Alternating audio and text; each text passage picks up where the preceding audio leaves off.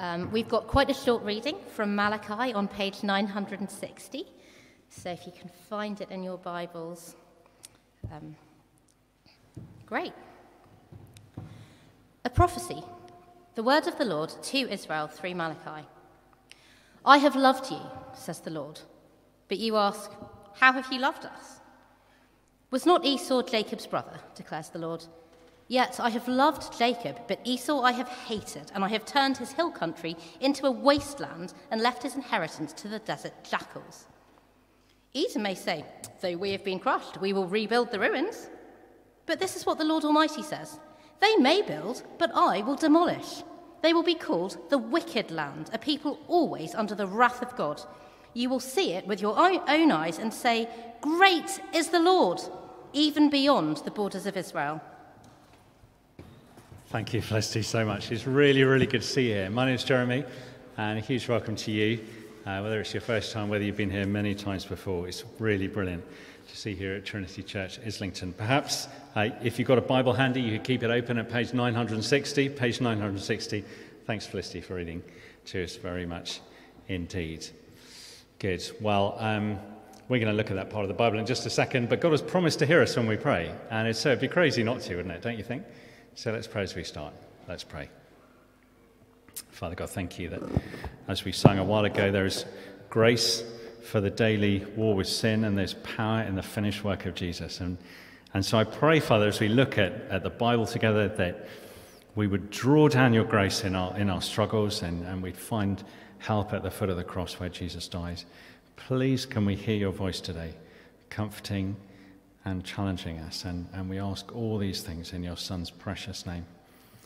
Amen. Uh, what would you do if you were feeling a bit um, tired of life? What would you, what would you do about that? Um, this is a picture of John Elliott, just on the screen. Um, he said that when he grew tired of life, he decided to sell his sports car, he sold his penthouse, and his nightclub, and he became the camel man.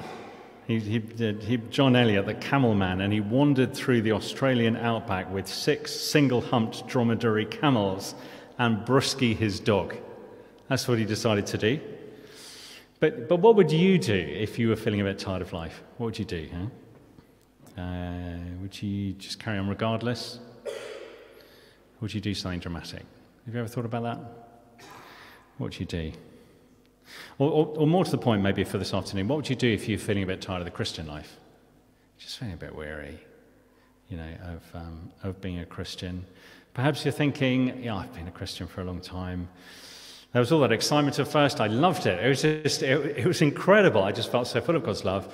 And there were all those university missions, and everything seemed to be happening, and it was just so real and, and exciting. But now it's just become something I do. You know, I'm just going through the motions. I'm turning up when I'm on a rota. I mean, I'm, I'm still a Christian. Don't, don't get me wrong. I'm still a Christian. I don't think I'm going to give up on that. And, but I'm tired, and a lot of the time I'm just doing it because I'm doing it, you know? Well, if that's us, then we're going to find that Malachi really understands us. He really understands us. He gets us. He, he wrote his book in the 5th century BC. That's a long time ago. He has, in fact, he has the final words in the Old Testament. Um, he, it's his words that sort of close that part of the Bible. Um, uh, but, but he really understands what it's like to be bone tired in your faith, if that's how you are today. Chapter 1, verse 13, have a look at that. Um, he's talking to God's people and he says, And you say, What a burden. What a burden. In some other versions of the Bible, it says, What a weariness. That's a more literal translation. It's so weary. I'm just so tired bone tired in your faith. And, and, and so Malachi gives us the closing words of the Old Testament. And this is the call, chapter 3, verse 7. See just down at the bottom of the page or just over the page. This is the call of the book of Malachi, really, to us. And it says, Return to me. These are God's words. Return to me, and I will return to you. God is the heart turner. That's what we're calling these, these series of seven looks at the book of Malachi. Because the fact is that the people that Malachi were, was living among every day. They come back from exile. You remember God's people uh, were, were, saved from Egypt and, and came out in the Exodus, and then they were in the land, but, but everything went wrong. The wheels came off the bus, and they ended up being taken, sort of um, forcibly repatriated, if you like, off to Babylon. Um, and then God brought them back to their land from there. But that was 100 years ago. Can you imagine that? It's like 1924 for us. 100 years ago. And um, it's been a bit of a letdown, really. They thought it was going to be better than this. And now they're stuck in a rut, and their lives have kind of stalled, and it's not nearly as exciting as they thought it was going to be. And, and it's into that sort of weariness that God speaks the words of, of Malachi. And you notice the first up he talks about his character, um, chapter 3, verse 6, just back on page 3, uh, 961, if you've got that. Chapter 3, verse 6 talks about his character. And, and we're going to structure the series like that six um, oracles or sort of announcements, all of which are sort of based around an aspect of God's character. And we're going to find out that, that um, he doesn't change, verse 6, I, the Lord, do not change. And, and he's always loving, he's always sovereign, he's always faithful, he's always just, he's always generous, and he's always compassionate. That's who God was, and because he never changes, that's who he still is. That's who he is today if, if, if, if we'd only appreciate that. God's character. Secondly, we're going to learn about, about how to return to Him. Chapter 3, verse 6 Return to me, and I will return to you.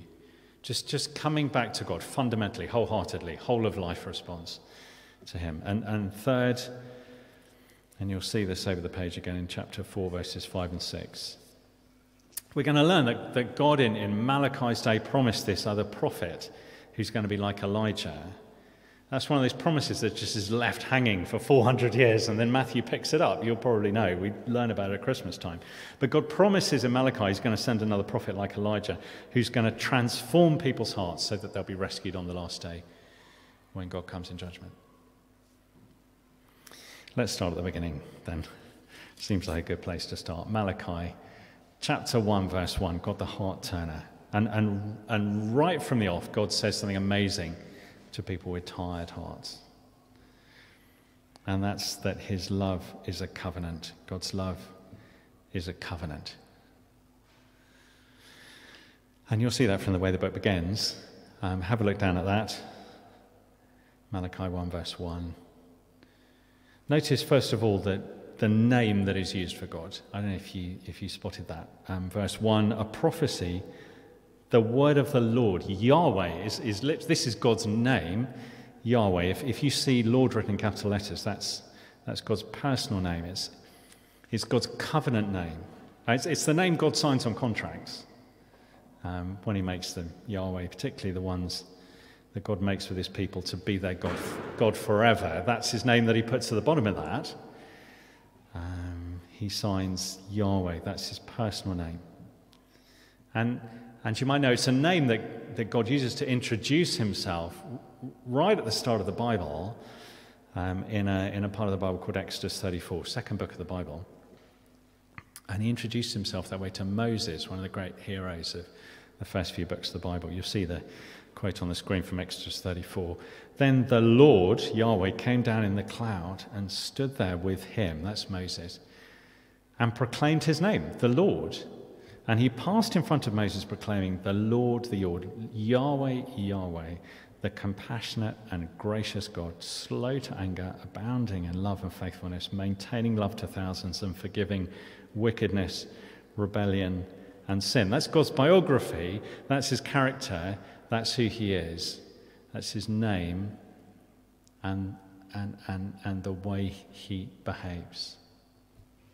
And, and the thing is, you know, fast forward a thousand years, and God is still using the same name. It's remarkable, isn't it? Thousand year contract. His name is still there at the bottom, Yahweh. That's who it is who's made a promise to them, and he won't forget it.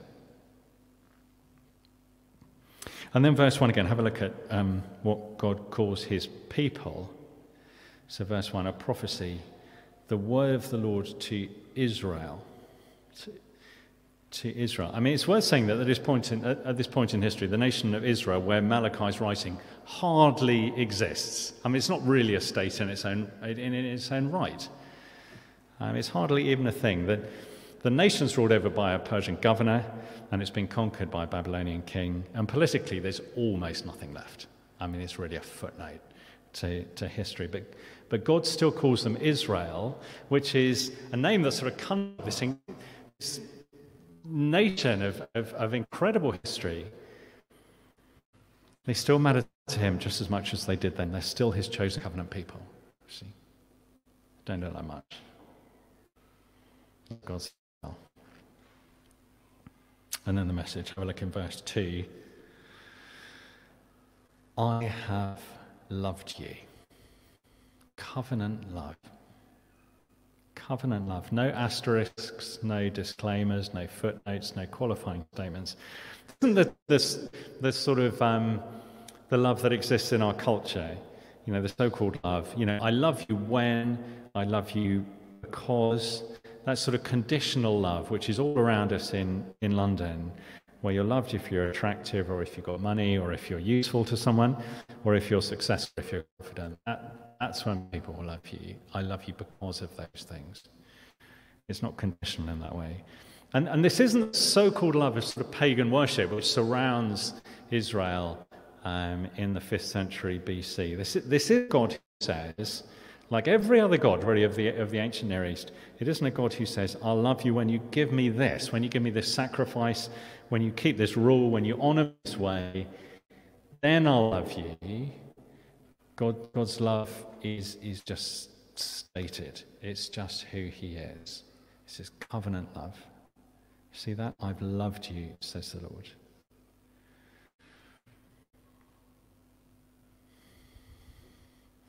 I don't know, maybe, maybe, you've, maybe you've suffered trauma.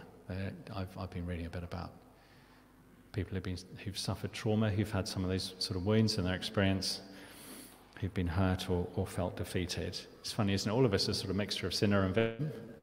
Um, and we sin against others and others sin against us uh, in our lives. And some, some of us will have had that sense of worth completely shattered and, and feel isolated and disorientated by that. Some of us have had some awful experiences, I know.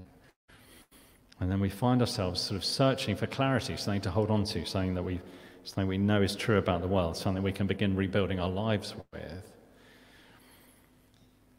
This is a good place to start. I have loved you, says the Lord.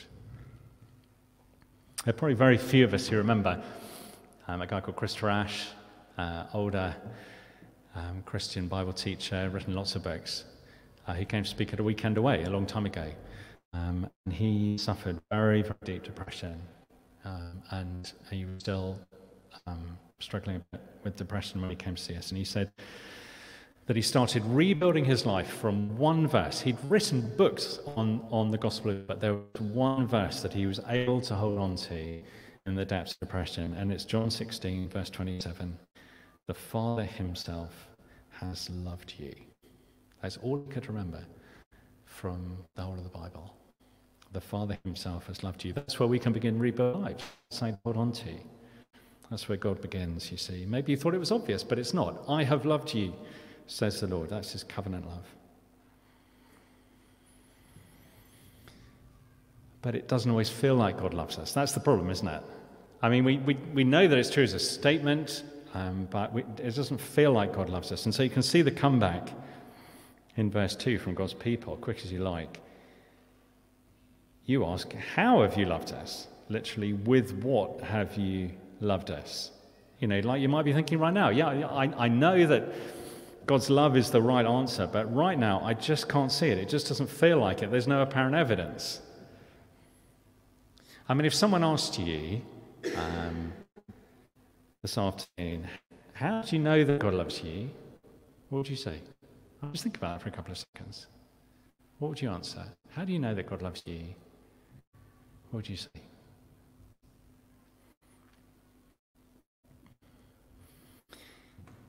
Well, God gives quite a surprising answer in Malachi. Probably not the kind of answer that we were thinking of. Um, it may be that His love is shown in His choice.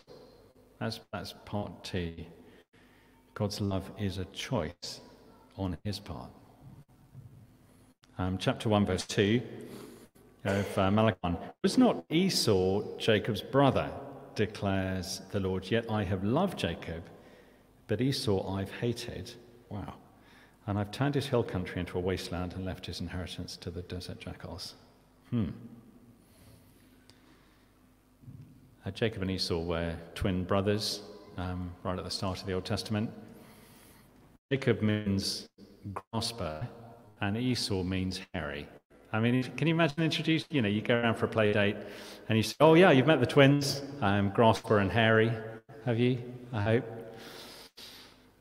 But the, the reason Malachi brings them up is that, that God chose one to be part of the line that was sort of bearing his promise, and, and the other he didn't. And, and when it says Esau, I've hated, that, that's not a personal dislike thing. It's not God saying, I've, I've seen him and I really don't like the look of him. He's just not one of those people I'm going to get on with. It, it, it, it's to do with the way that someone relates to God's promises. Um, God isn't saying, I don't like you, but I haven't chosen you. Now, Esau also clearly rejects God's promises. But God is saying here that Esau was not the one that he chose. And, and Malachi is bringing that up because Israel are the descendants of Jacob. Okay, so Jacob has sort of descendants, and that ends up as Israel. And then Esau has descendants, and they end up as Edom, uh, which is just sort of southeast of the Dead Sea. Um, and God's love is a choice. He chooses to bless Jacob and his descendants. That's, that's, that's what he does. And in, in sort of the same way, I mean, just put up your hands if you're married here at St. Mark's. Um, I know there are one or two people here who are married. Look at that. Um, amazing. So, if, if, you were, if you were married here at St. Mark's and you chose, you chose your marriage partner, and then the person taking the ceremony would have said, um, uh, Do you take this person to be your husband or wife? And forsaking all others, um, commit yourself only to this one person. So, um, uh, I don't know, well, um, maybe Tom and Joe yeah? So, um, Joe, you might say, in this scenario, Tom I have loved, but others I've forsaken. that would be correct, wouldn't it? Because you've chosen Tom to be your husband. And, and, and you could almost say, others I've rejected or others I've hated. In this scenario, this is the way that Malachi is talking, you see. And only this is how extreme God's love is. And I say this, you know, with Valentine's Day coming up. But God's love is extreme because he chose Jacob before his birth. Now, that's more than you can say of Tom, isn't it, Jay? God, God chose Jacob before he was even born. Can you see how extreme that is? He wasn't chosen because of anything good that God saw in him. Quite the opposite. You know, none of us deserve anything from God at all, but God chose to bless his people simply because of his love, extreme love from God. See, then that's, that's the point. How do we know that God loves us?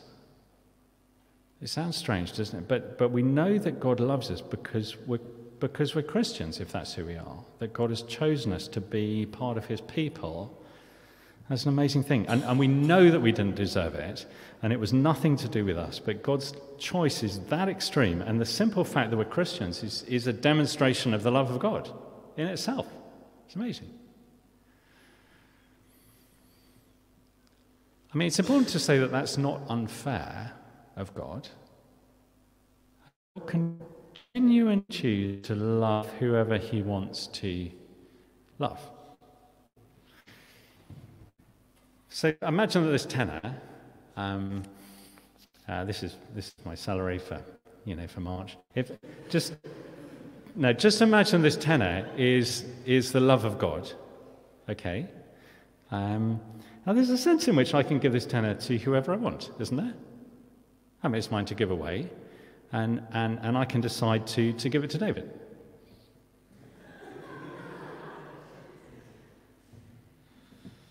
Uh, David Islington, that'll buy you, what, one cinnamon bun or something, I think. Yeah.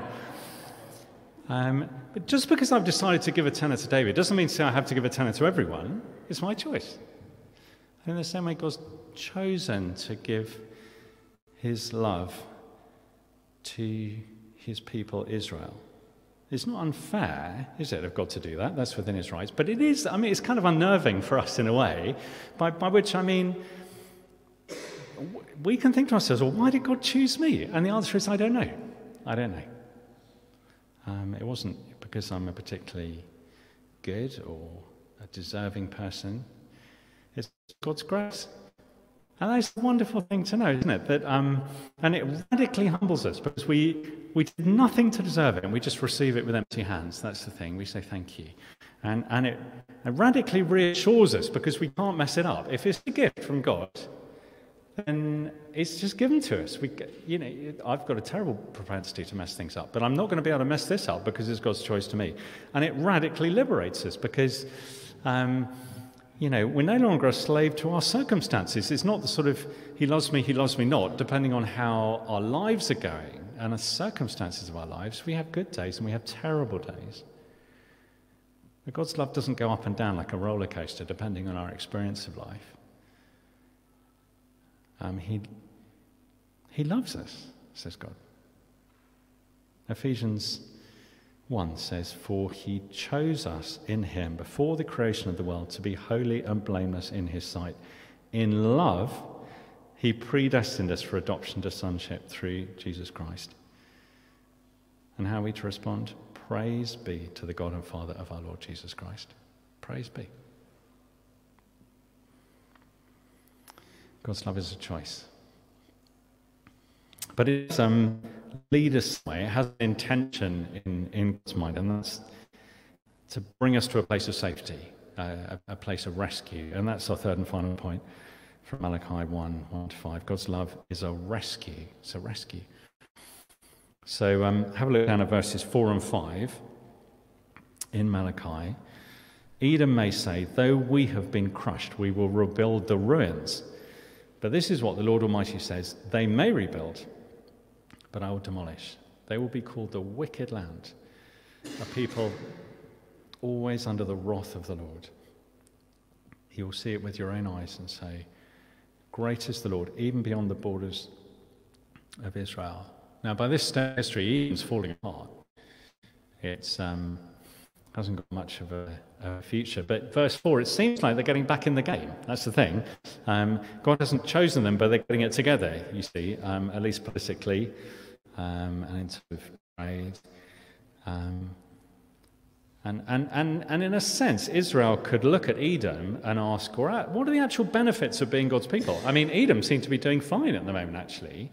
Um, there's a great deal of flourishing going on on the southeast border of the Dead Sea. Um, I don't really see the cash benefit of being part of God's people. It's a nice idea. And, and in the same way, actually, we can end up, I mean, we just constantly compare ourselves with other people, don't we? That's, that, that is one of the, one of the hardwired characteristics of being a human being. We just constantly compare ourselves with other people. We look over our shoulder the whole time. And some of the time, our, our non Christian friends really have to, really seem to have it together, don't they? They, they re- actually really seem to be having a good time, if we're being really honest. I mean, they seem to have more fun, they're having more sex, they've got more things, they're having better holidays. I mean, we probably couldn't put it like that, but, I, but we think that, don't we? Um, and we think, if only I was a Christian, or, or, maybe we don't quite think that. We think, if only I wasn't a keen, you know, one of these keeny Christians, if I just dial it down a bit. I mean, I could, I could keep coming once in a while, you know, still in my, you know, I'd say that's who I am. But um, if I could take it a bit less seriously, then at least my life would be on a par with my non-Christian friends. I'd, you know, have a bit more of a head start. Verse 4, this is what the Lord Almighty says. Malachi loves that name, by the way.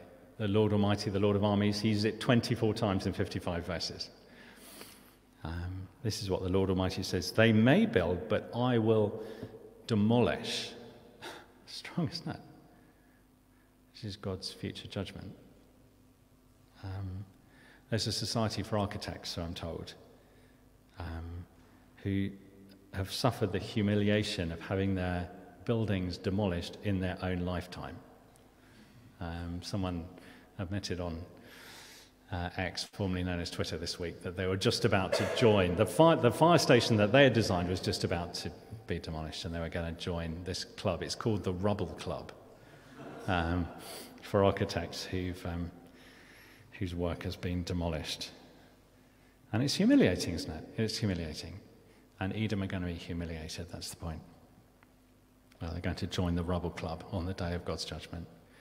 The houses they built will be demolished. And Malachi will warn us over and over again that that day is still to come, the day of God's judgment, and it will be a terrible day. He wants us to know that. There is a day of judgment. He warns us very clearly, and everyone outside of God's people will be under his wrath. This is a real day, and it's coming. But because of his love, God will save some. God will save some. We, we kind of think, how? how will God save some? And that's really the question of the whole Bible. How, how will God save some people from his own wrath when they haven't even got the capacity to, to turn to him? The answer is put this way in the book of Romans God demonstrates his own love for us in this. While we were still sinners, Christ died for us. I'll read that again. God demonstrates his own love for us in this. I have loved you, says God.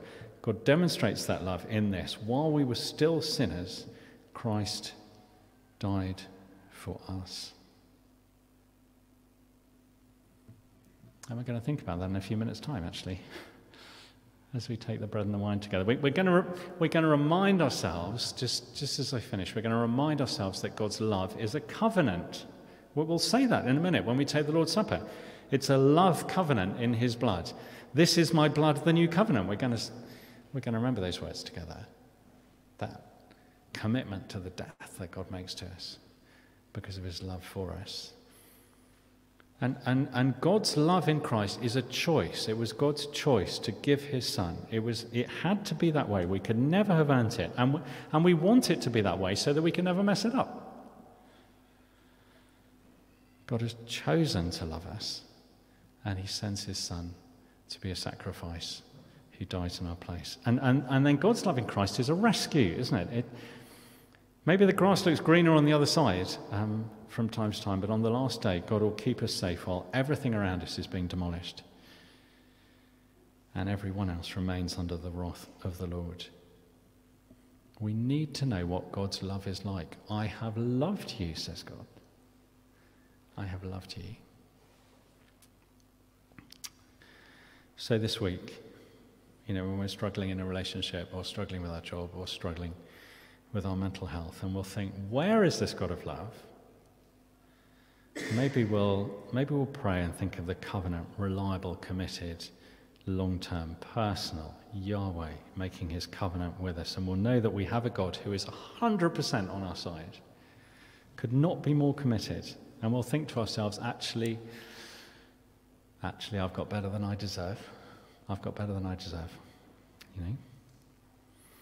And maybe this week we'll feel like we're missing out on life because we're a Christian. Maybe when some people here go off to university, you'll feel like you're missing out on life because you're a Christian. Wouldn't be an unusual thing. But we'll think of the last day and we'll pray and we'll think, I can be thankful now and I will be safe from God's wrath on Judgment Day. And I can wait till then. I can be patient and wait till that day. It might be very soon, it might be this week. And so, you know, oh, I'm feeling a bit jaded, when we don't feel like coming to small group or signing up for the weekend away, um, we'll take our bone tired faith and we'll remind ourselves of the character of God. That's really where it stands or falls on the character of God.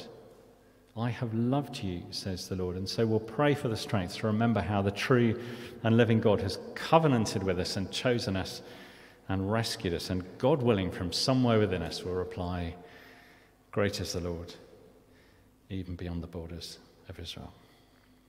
Shall we pray? Let's pray.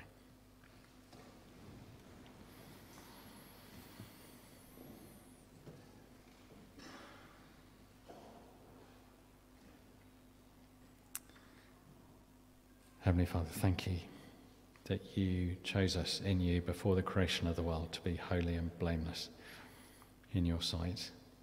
That you're a, a loving God, and that when we were your enemies, you sent the Lord Jesus Christ. It was your choice. You sent the Lord Jesus Christ to die in our place. And so I pray, Father, that we call out to you. Um, for some of us, it's going to be hard to remember that you love us this week because of things that have happened in our past or things that are going to happen to us in the next few days. And you know, Father, that our experience goes up and down. And so I pray, Father, that that covenant love under which we stand as Christian people will be enough for us.